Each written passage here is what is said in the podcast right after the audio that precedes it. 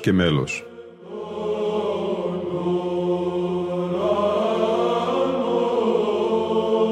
Προσεγγίσεις στη μυσταγωγία της ψαλτικής τέχνης.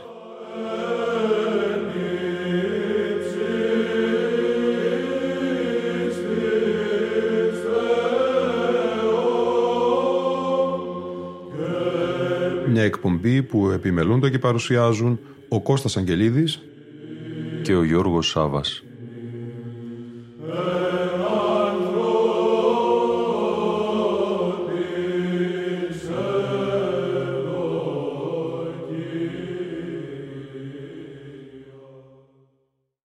Αγαπητοί φίλοι και φίλες, την Κυριακή 18 Ιουνίου του 1995 πραγματοποιήθηκαν τα εγγένεια του Ιερού Ναού Αγίου Δημητρίου Ζηρίχης από τον Παναγιώτατο Οικουμενικό Πατριάρχη Βαρθολομαίο.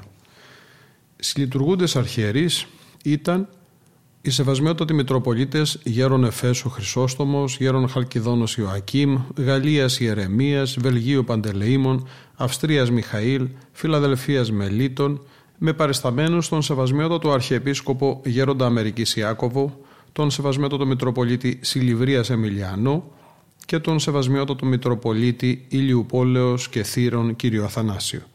Στο δεξιό αναλόγιο ήταν ο άρχον πρωτοψάλτης της Μεγάλης του Χριστού Εκκλησίας Λεωνίδας Αστέρης και στο αριστερό αναλόγιο χορός ιεροψαλτών υπό τη διεύθυνση του πρωτοψάλτου Ιωάννη Παπαχρόνη. Βιογραφικά στοιχεία για τον άρχοντα πρωτοψάλτη της Αγίας του Χριστού Μεγάλης Εκκλησίας αντλούμε από την επίσημη ιστοσελίδα του Οικουμενικού μας Πατριαρχείου. Ο άρχον πρωτοψάλτης της Αγίας του Χριστού Μεγάλης Εκκλησίας Λεωνίδας Αστέρης εγεννήθη στην πάλε ποτέ μεγαλώνυμον κοινότητα του Γαλατά Κωνσταντινούπολεως το 1936 όπου και άρχισε τη μουσική του σταδιοδρομία πεντάχρονος εις τον Ιερό Ναόν του Αγίου Νικολάου ως κανονάρχος. Εμαθήτευσε παρά του καλλιφώνου και μύστου της παραδόσεως αειμνήστου πρωτοψάλτου της Αγιωτάτης Αρχιεπισκοπής Παναγιώτου Κωνσταντινίδου. Δεκαετής και δεκατριετής δις προσελήφθη από τον άρχοντα Λαμπαδάριον Θρασύβουλον Στανίτσα και από τον άρχοντα πρωτοψάλτην Κωνσταντίνων Πρίγκων εις των Πατριαρχικών Ναών. Μετά την μεταφώνησή του έψαλε ως δομέστικος με τον πρώτο διδάσκαλό του εις των Ιερών Ναών του Χριστού Σωτήρος Γαλατά.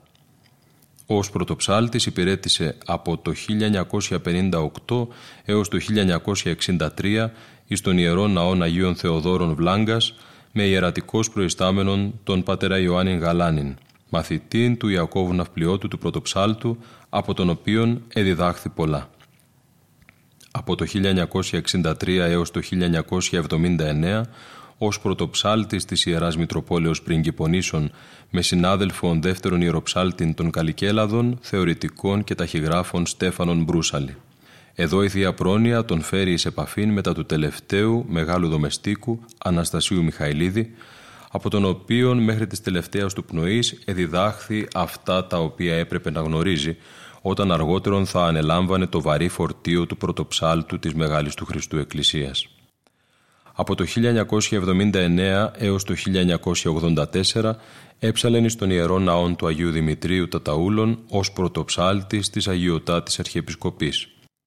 Το 1984 καλείται υπό του Αιδήμου Οικουμενικού Πατριάρχου Δημητρίου και της Ιεράς Συνόδου δια να αναλάβει την πρωτοψαλτία της Μεγάλης του Χριστού Εκκλησίας. Ο Λεωνίδας Αστέρης την χάνει απόφυτος του οδείου λυρικής σκηνής και τέχνης και πρωταγωνιστής της λυρικής Κωνσταντινούπολεως από το 1969, ερμηνεύσας πάμπολα έργα του γερμανικού και ιταλικού ρεπερτορίου. Εμαθήτευσεν στην Μοζάρτιον σχολήν της πόλεως Ζάλτσμπουργκ εις μεγάλους διδασκάλους του άσματος, Σράιρερ, Δισκάου κλπ. Ευραβεύθη εις διαγωνισμών με το βραβείο Καρλ Όρφ με την προσωπική του συναυλία εις τον ναόν του Αγίου Βλασίου. Δίδαξε εις το Τμήμα Μουσικής Επιστήμης και Τέχνης του Πανεπιστήμιου Μακεδονίας το τόσο ζωτικό δια τους ιεροψάλτας μάθημα, την ορθοφωνία και τεχνική καλοφωνίας. Ο Γιάννης Παπαχρόνης γεννήθηκε στην Ξάνθη το 1951. Σπούδασε Βυζαντινή μουσική στο Άγιο Όρος στην Αθωνιάδα Εκκλησιαστική Ακαδημία με δάσκαλο τον μακαριστό γέροντα Μελέτιος Σικαιώτη, εξαίρετο μουσικό και αγιογράφο. Τις σπουδές τους στη μουσική, βυζαντινή και ευρωπαϊκή συνέχισε στην Αθήνα, στη Σχολή Εθνικής Μουσικής του Σίμωνα Καρά, καθώς και στο Δίο Ορφείο. Έψαλε σε πολλούς ναούς ως λαμπαδάριος και πρωτοψάλτης στην Ελλάδα και το εξωτερικό. Συνεργάστηκε ως χοροδός με τους Σπύρο Περιστέρη, Ευάγγελο Τζελά, Θρασίβουλο Στανίτσα, Λικούργο Αγγελόπουλο. Το 1989 ίδρυσε τη χοροδία της Σχολής Βυζαντινής Μουσικής της Ιεράς Μητροπόλος Σερών και Νιγρίτης Άγιος Νικήτας ο Νέος και το 2005 τη Σεραϊκή Βυζαντινή Χοροδία Ιωάσαφο Διονυσιάτης με την οποία έχει πραγματοποιήσει πολλές εμφανίσεις στην Ελλάδα και το εξωτερικό. Είναι καθηγητής Βυζαντινής Μουσικής από το 1981 σε εκκλησιαστικά σχολεία, σχολές Βυζαντινής Μουσικής και οδεία στην Ελλάδα και το εξωτερικό. Έχει επιτελέσει πολύ σημαντικό εκδοτικό μουσικό έργο και έχει βραβευτεί με το χρυσό μετάλλιο της Πανορθοδόξου Διασκέψεως στη Γενέβη της Ελβετίας, τον Χρυσό Σταυρό της Ιεράς Μητροπόλεως Σερών και Νιγρήτη και από τους νομάρχες Δράμας και Κατερίνης για την προσφορά του στη μουσική παιδεία. Η ηχογράφηση που θα ακούσουμε προέρχεται από μετάδοση της ελληνικής κρατικής τηλεόρασης και γι' αυτό περιστασιακά υπάρχουν κάποιες σχολιαστικές παρεμβολές της εκφωνήτριας που κάλυπτε την εορταστική τελετή. Πριν περάσουμε όμως στο πρώτο μέρος της τελετής των εγγενείων, όπως αυτή έλαβε χώρα την Κυριακή 18 Ιουνίου 1995 στον Ιερό Ναό Αγίου Δημητρίου Ζηρίχης Ελβετίας, Ας διαβάσουμε το μικρό κείμενο του Παναγιώτης Καλτσή, αναπληρωτή καθηγητού Θεολογικής Σχολής του Αριστοτελείου Πανεπιστημίου Θεσσαλονίκης, με τίτλο «Τι είναι τα εγγένεια και για ποιο σκοπό γίνονται». Εγγένεια, γράφει ο Παναγιώτης Καλτσής, είναι η τελετή με την οποία καθιερώνεται και καθαγιάζεται ένας ναός και από απλό κτίσμα μεταβάλλεται σε οίκο λατρείας και προσευχής και η τράπεζά του σε ιερό θυσιαστήριο και Αγία Τράπεζα. Άλλωστε η ίδια η λέξη εγγένεια φανερώνει πως ένα πράγμα από παλαιό γίνεται καινούριο και από μη ιερό Άγιο. Η καινούργια αυτή διάσταση όσον αφορά το ναό είναι ολοφάνερη σε όλες τις ευχές και τα τροπάρια της ακολουθίας. Χωρίς εγγένεια δεν είναι δυνατή η τέλεση κανενός μυστηρίου παρά μόνο με τη χρήση του αντιμηνσίου λινού δηλαδή φάσματος που μπορεί να αντικαταστήσει την Αγία Τράπεζα μέχρι να γίνουν κανονικά τα εγγένεια αφού σε αυτό υπάρχουν τμήματα λειψάνων Αγίων.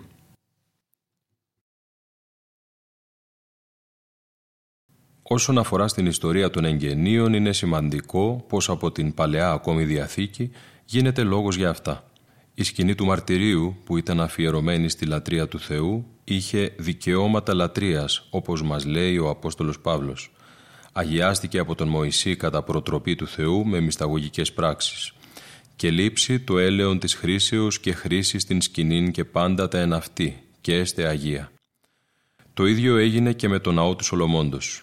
Οι Εβραίοι μάλιστα είχαν και έχουν ακόμη ειδική γιορτή των εγγενείων, όπως λέγεται, στην οποία γιορτάζουν και θυμούνται τα εγγένεια και την κάθαρση του ναού του Σολομόντος, την οποία έκαμε ο Ιούδας ο Μακαβαίος το 165 π.Χ.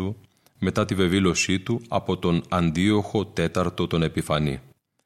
Εκείνο όμως που έχει σημασία είναι πως η Εκκλησία από τη στιγμή που έπαψε να καταφεύγει στις κατακόμβες και να προσφέρει την ανέμακτη θυσία επάνω στους τάφους των μαρτύρων, άρχισε να καθιερώνει ναούς και μάλιστα με μεγαλοπρεπείς τελετές, όπως μας πληροφορεί ο ιστορικός Ευσέβιος. Ήταν πανηγύρι τα εγγένεια τότε, όπως ακριβώς και σήμερα. Πνευματικό πανηγύρι που στηρίζεται στην πίστη του λαού, αλλά και τη ζωντανή παράδοση της Εκκλησίας.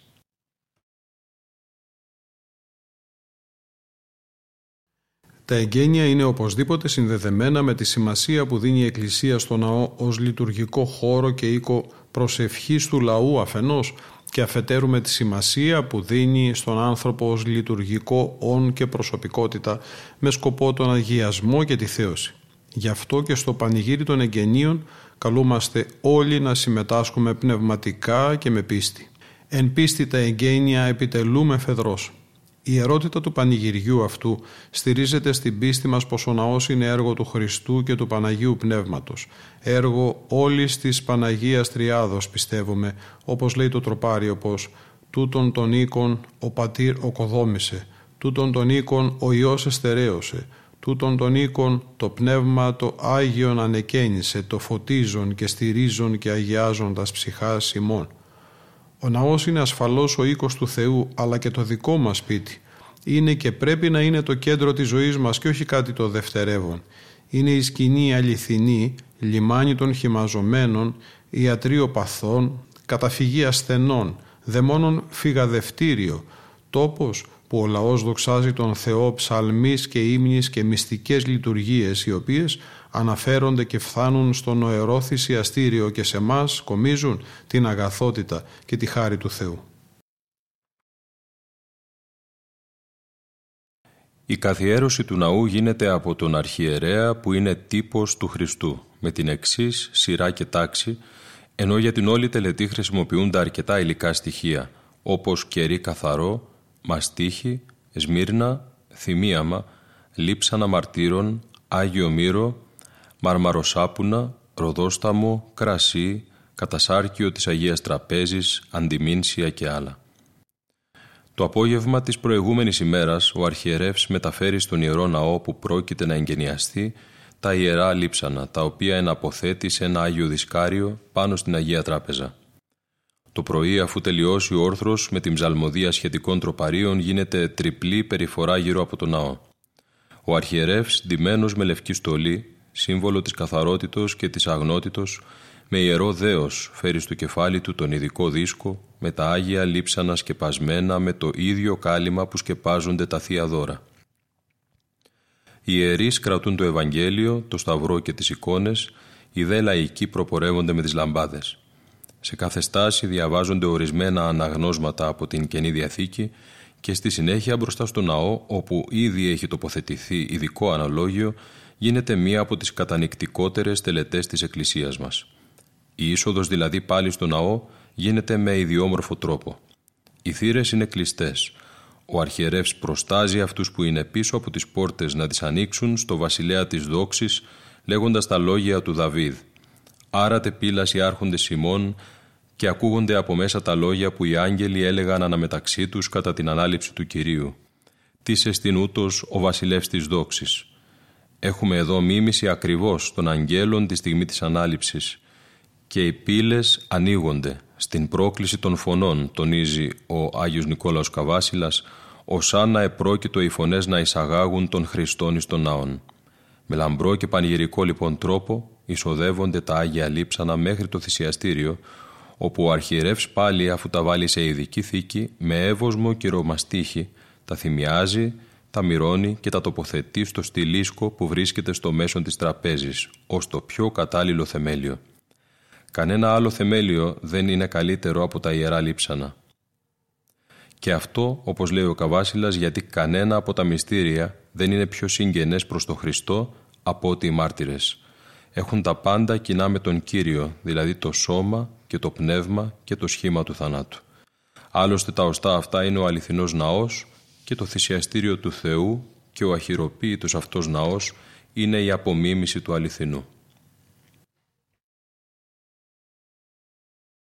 Μετά την τοποθέτηση των ιερών λειψάνων στη θέση που προαναφέραμε, γράφει ο Παναγιώτης Καλτσής, ο αρχιερεύς παίρνει το δοχείο με την κυρομαστίχη και τα αρώματα που συμβολίζουν τα μοίρα με τα οποία ο Ιωσήφο από Αριμαθέας άλυψε το σώμα του Κυρίου και τα εκχύνει στην οπή της Αγίας Τραπέζης για τη στερέωση του ανεγυρωμένου τάφου.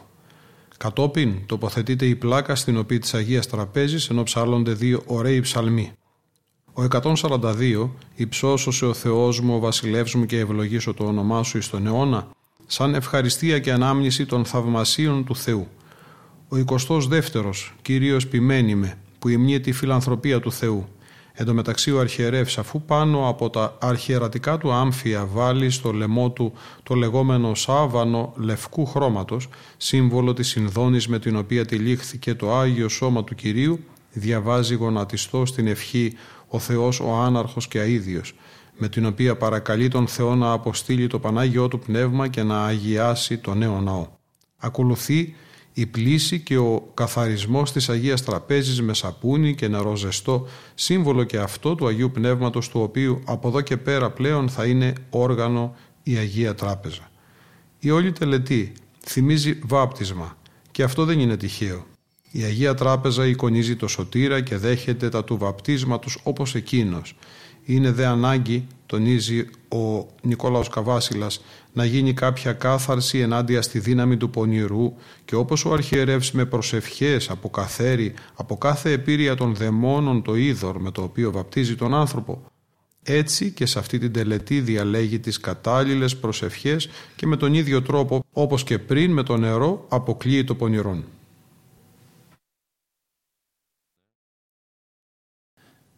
Μετά την κάθαρση της Αγίας Τραπέζης, για τους λόγους που αναφέραμε, ραντίζει ο αρχιερεύς το Ιερό Θυσιαστήριο με ροδόσταμο, με το οποίο κάνουμε την τράπεζα να ευωδιάζει και όπως λέει ο Καβάσιλας, με αυτό δείχνουμε πως φέραμε όλα όσα είναι απαραίτητα για να συμπληρώσουν την ανθρώπινη ζωή. Δηλαδή φέραμε και από τα αναγκαία και από τα ευχάριστα και από αυτά κάναμε τη θυσία μας.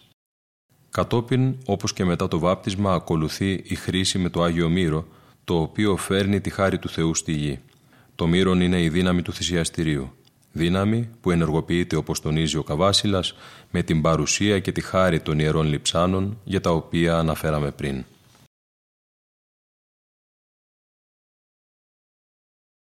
Αφού επλήθη, ευαπτίστη, εμυρώθη η Αγία Τράπεζα, τώρα ήλθε η ώρα να βάλει τα καλά της. Αρχικά, στην κάθε μία από τις τέσσερις γωνίες τοποθετείται ένα κομμάτι λινό ύφασμα στο οποίο είναι αγιογραφημένος και ένας Ευαγγελιστής επειδή η Αγία Τράπεζα εικονίζει όλη την Εκκλησία στη στερέωση της οποίας συνέβαλαν οι Ευαγγελιστές με τα Ευαγγέλια τους. Κατόπιν τυλίγεται σταυροειδό στην Αγία Τράπεζα το πρώτο ένδυμα το λεγόμενο κατασάρκιο σύμβολο της συνδόνης με την οποία τυλίχθηκε το σώμα του Χριστού. Στη συνέχεια τοποθετείται ο επενδύτης ή Αγία Ενδυτή ή Τραπεζόφορον κατά τον Σιμεών Θεσσαλονίκης. Είναι το βασικό άμφιο της Αγίας Τραπέζης, πολυτελές σύμβολο δόξης κατά τον Σιμεών, αφού κατά τον ίδιο η Αγία Τράπεζα τάφος εστί και θρόνος του Ιησού. Τέλος, τοποθετείται το λεγόμενο ηλιτό, το οποίο εισήχθη στους Βυζαντινούς χρόνους και αργότερα αντικατεστάθη από το γνωστό αντιμήνσιο. Λέγεται πως το ηλιτό δηλώνει το σουδάριο το οποίο έφερε ο Χριστός στο κεφάλι του το χρόνο που βρισκόταν στο μνημείο και συμβολίζει την υπέρημον νέκρωση και Ανάσταση του Κυρίου. Επάνω σε αυτό τοποθετείται το Ιερό Ευαγγέλιο και η τελετή τελειώνει με τη μύρωση και θυμίαση όλου πια του ναού. Οι ευχές δε που διαβάζονται στο τέλος είναι γεμάτες ευχαριστία στο Θεό και παράκληση να γεμίζει με δόξα, αγιασμό και χάρη το νέο θυσιαστήριο έτσι ώστε πάνω σε αυτό να μεταβάλλεται η ανέμακτη θυσία σε σώμα και αίμα Χριστού και να αγιάζεται ο λαός του Θεού με τη συμμετοχή του σε αυτό το μυστήριο. Τελικά δηλαδή ο σκοπός των εγγενείων δεν είναι μόνο ο αγιασμός του ναού αλλά και δικός μας με τον πνευματικό αγώνα και την αληθινή ζωή. Ούτως εγγενίζεται ο άνθρωπος ούτω τιμάται ή των εγγενείων ημέρα. Σε αυτόν τον αγώνα έχουμε οπωσδήποτε οδηγό το Χριστό. Άλλωστε το λιχνάρι που στο τέλος της ακολουθίας ανάβει ο αρχιερεύς πάνω στην Αγία Τράπεζα συμβολίζει κατά τον Καβάσιλα το δικό του φως. Αυτό το φως μπορεί να ανακαλύψει και να φέρει στο φως τα πάντα όπως ακριβώς γέμισε τον Άδη το φως όταν έφτασε εκεί ο Χριστός. Ακούμε το πρώτο μέρος της τελετής των εγγενείων, όπως αυτή έλαβε χώρα την Κυριακή 18 Ιουνίου 1995 στον Ιερό Ναό Αγίου Δημητρίου Ζηρίχης. Στο δεξιό αναλόγιο, ο άρχον πρωτοψάλτης της Μεγάλης του Χριστού Εκκλησίας Λεωνίδας Αστέρης και στο αριστερό, χορός ιεροψαλτών υπό τη διεύθυνση του πρωτοψάλτου Ιωάννου Παπαχρόνη.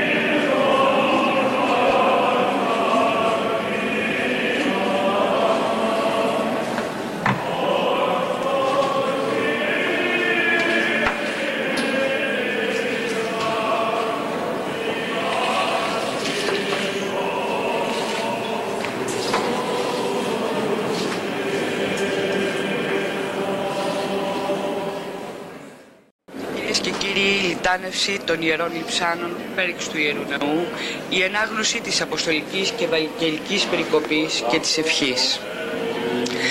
Θα ακολουθήσει τη συνεχεία το κύριο μέρος των εγγενείων με την τοποθέτηση των ιερών μαρτυρικών λειψάνων εντός της Αγίας Τραπέζης. Η έκχυση της κυρομαστίχης εντός του κεντρικού τμήματος αυτής, η έκπληξη της Αγίας Τραπέζης, τη χρήση Διαγίου Μύρου και η τοποθέτηση των εικόνων των τεσσάρων Ευαγγελιών στις γωνίες αυτής και την αμφίεση της με το κατασάρκιο και τα ιερά καλύματα. Σε λίγο ο αρχιερεύς θα πει «Άρατε πύλας, ή άρχοντες Σιμών και πάρθηκε πύλε αιώνιοι και εισελεύσεται ο βασιλεύς της δόξης». Ερώτησης ένδοθεν, τι έστειν ούτως ο βασιλεύς της δόξης. Κύριος κρατεός και δυνατός, Κύριος δυνατός εν πολέμο, άρατε πύλας οι άρχοντες ημών και πάρθητε πύλε αιώνιε και σελεύσετε ο βασιλεύς της δόξης. Τις εστίν ούτως ο βασιλεύς της δόξης. Κύριος κρατεός και δυνατός, Κύριος δυνατός εν πολέμο, άρατε πύλας, οι άρχοντες ημών και πάρθητε πύλε αιώνιοι και εισελεύσετε ο βασιλεύς της δόξης. Τι εστίν ούτως ο βασιλεύς της δόξης, Κύριος των δυνάμεων, αυτός εστίν ο βασιλεύς της δόξης. Αρχιερείς που συλλειτουργούν ο Παναγιώτατος του Οικουμενικού Πατριαρχείου κ. Βαρθολομαίος, ο Σεβασμιότατος Μητροπολίτης Γέρον Εφέσου κ. Χρυσόστομος, ο Σεβασμιότατος Μητροπολίτης Γέρον Χαλκιδόνος κ. Ιακήμ, ο Σεβασμιότατος Μητροπολίτης Γαλλίας κ. Ιερεμίας, ο Σεβασμιότατος Μητροπολίτης Βελγίου κ. Παντελεήμων, ο Σεβασμιότατος Μητροπολίτης Αυστρίας κ. Μιχαήλ, ο Σεβασμιότατος Μητροπολίτης Φιλαδελφίας κ. Μελίτων αρχιερείς παριστάμενοι, ο Σεβασμιότατος Αρχιεπίσκοπος Γέρον Αμερικής κ. Ιάκωβος, ο Σεβασμιότατος Μητροπολίτης Λιβρίας κ. Εμιλιανός, ο Σεβασμιότατος Μητροπολίτης Ηλιουπόλεως και Θήρων κ. Αθανάσιος.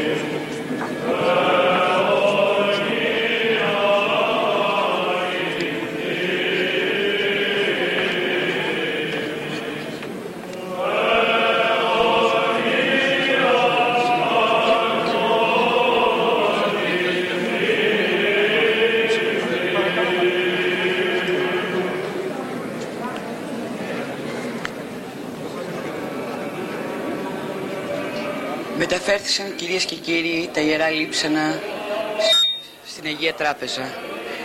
Κατόπιν θα ακολουθήσει η εχάραξης του μονογράμματος του Χριστού στις τέσσερις πλευρές του ναού και αφή καρδίλας.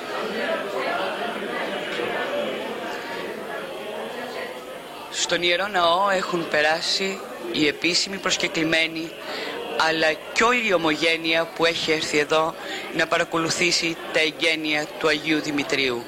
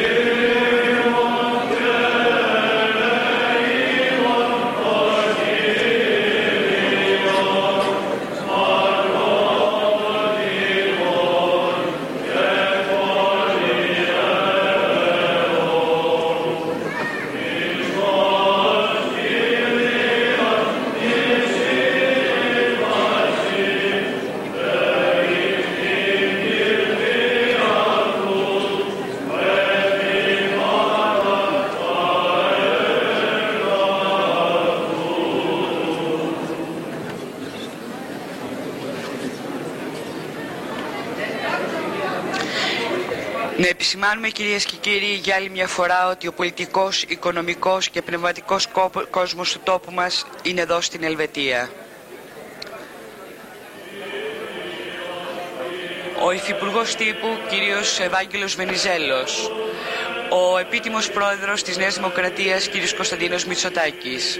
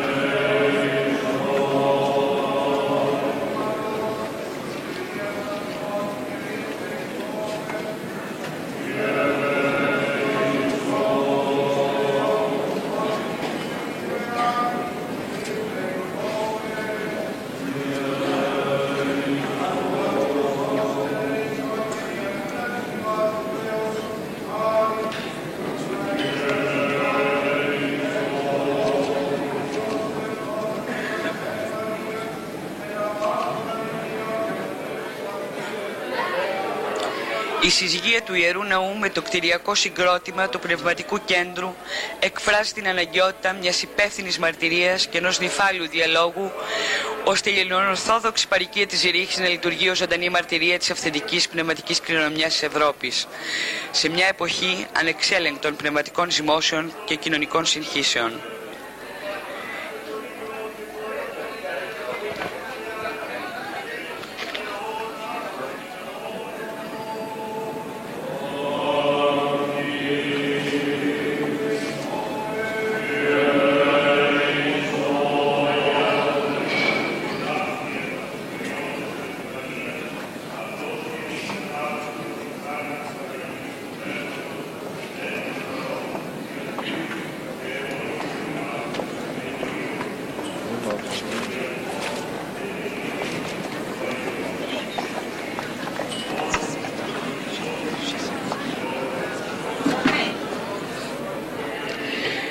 Μεγάλο όραμα της ελληνορθοδόξου παροικίας της Ζηρίχης έγινε πραγματικότητα. Με το πολύπτυχο και περικαλές κτηριακό συγκρότημα, το οποίο έχει αναπτυχθεί με κεντρικό άξονα τον Ιερό Ναό του Αγίου Μεγαλομάρτυρος Δημητρίου του Μυροβλήτου. Με τη βοήθεια της ομογένειας, με τη βοήθεια της οικογένειας Αγγελοπούλου. Παρόντες κυρίες και κύριοι είναι εδώ σχεδόν όλη η ηγεσία, η πολιτική μας, η πνευματική μας, η οικονομική. Διακρίνουμε τον ε, αρχηγό της πολιτικής άνοιξης, τον κύριο Αντώνη Σαμαρά,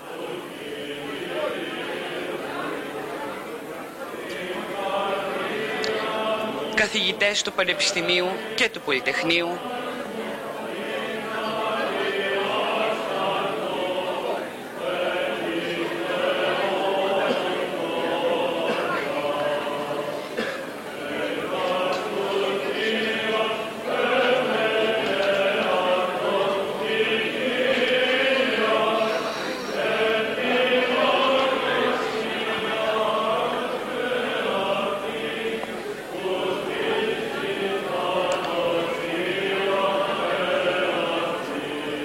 Βλέπουμε εδώ το Μητροπολίτη Ελβετίας, κύριο Δαμασκηνό, που σε λίγο θα μιλήσει για την πνευματική εμπειρία του εγγενιασμού ενός νέου ιερού.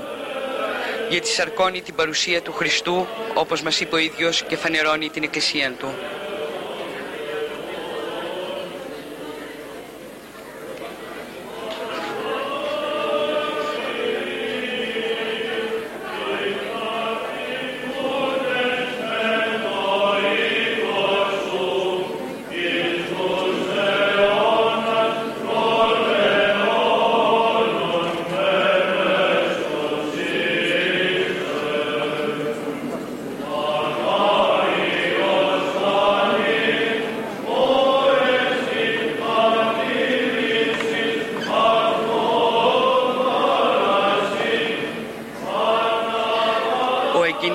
Του Ιερού Ναού είναι η συγκεφαλαίωση του κοινού πόθου και των μακροχρόνιων προσπαθειών όλων των υπονείμων και ανωνύμων μελών της Ελληνοορθοδόξου Παρικίας της Ζηρίχης για την απόκτηση του διόκτου του ενοριακού πνευματικού τους κέντρου με εμπνευσμένο εκφραστή το Ίδρυμα Ελληνική Ορθόδοξος Εκκλησίας Ζηρίχης το οποίο πέτυχε με μεγάλους αγώνες να ολοκληρώσει τη διαδικασία για την αγορά του κατάλληλου κοπέδου με την πρόθυμη πάντοτε ανταπόκριση των αρμοδίων αρχών του καντονίου της Ζηρίχης.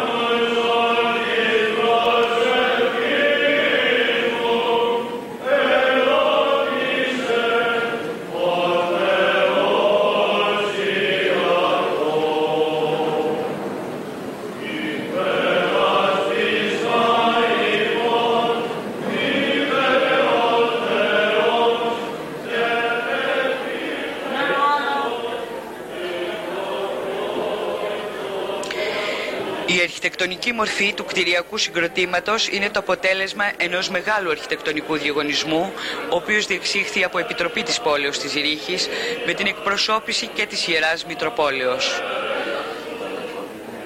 Η ολόθυμη συμπαράσταση των αρμοδίων αρχών της πόλης της Ζηρίχης για την πραγματοποίηση του οράματος της ελληνορθοδόξου παρικίας υπήρξε συγκινητική από ό,τι μαθαίνουμε και συντόμευσε τον χρόνο των πολύπλοκων διαδικασιών.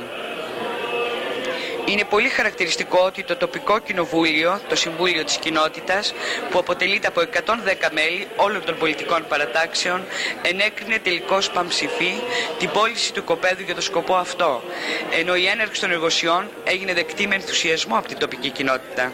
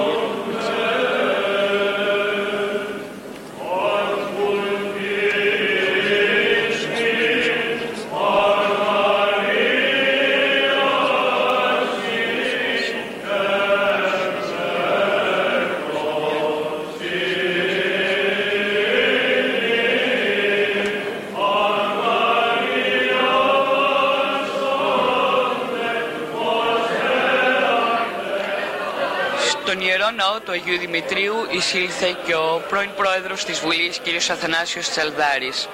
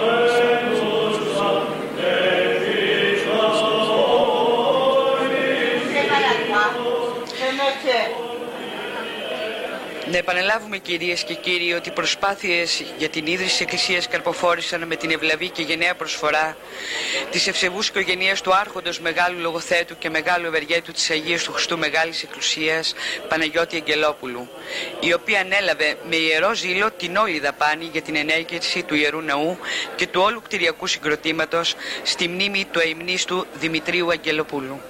Κάπου εδώ όμως φτάσαμε στο τέλος της σημερινής μας εκπομπής. Ήταν η εκπομπή Λόγος και Μέλος που επιμελούνται και παρουσιάζουν ο Κώστας Αγγελίδης και ο Γιώργος Σάβα. Στον ήχο ήταν σήμερα μαζί μας η Λίνα Φονταρά.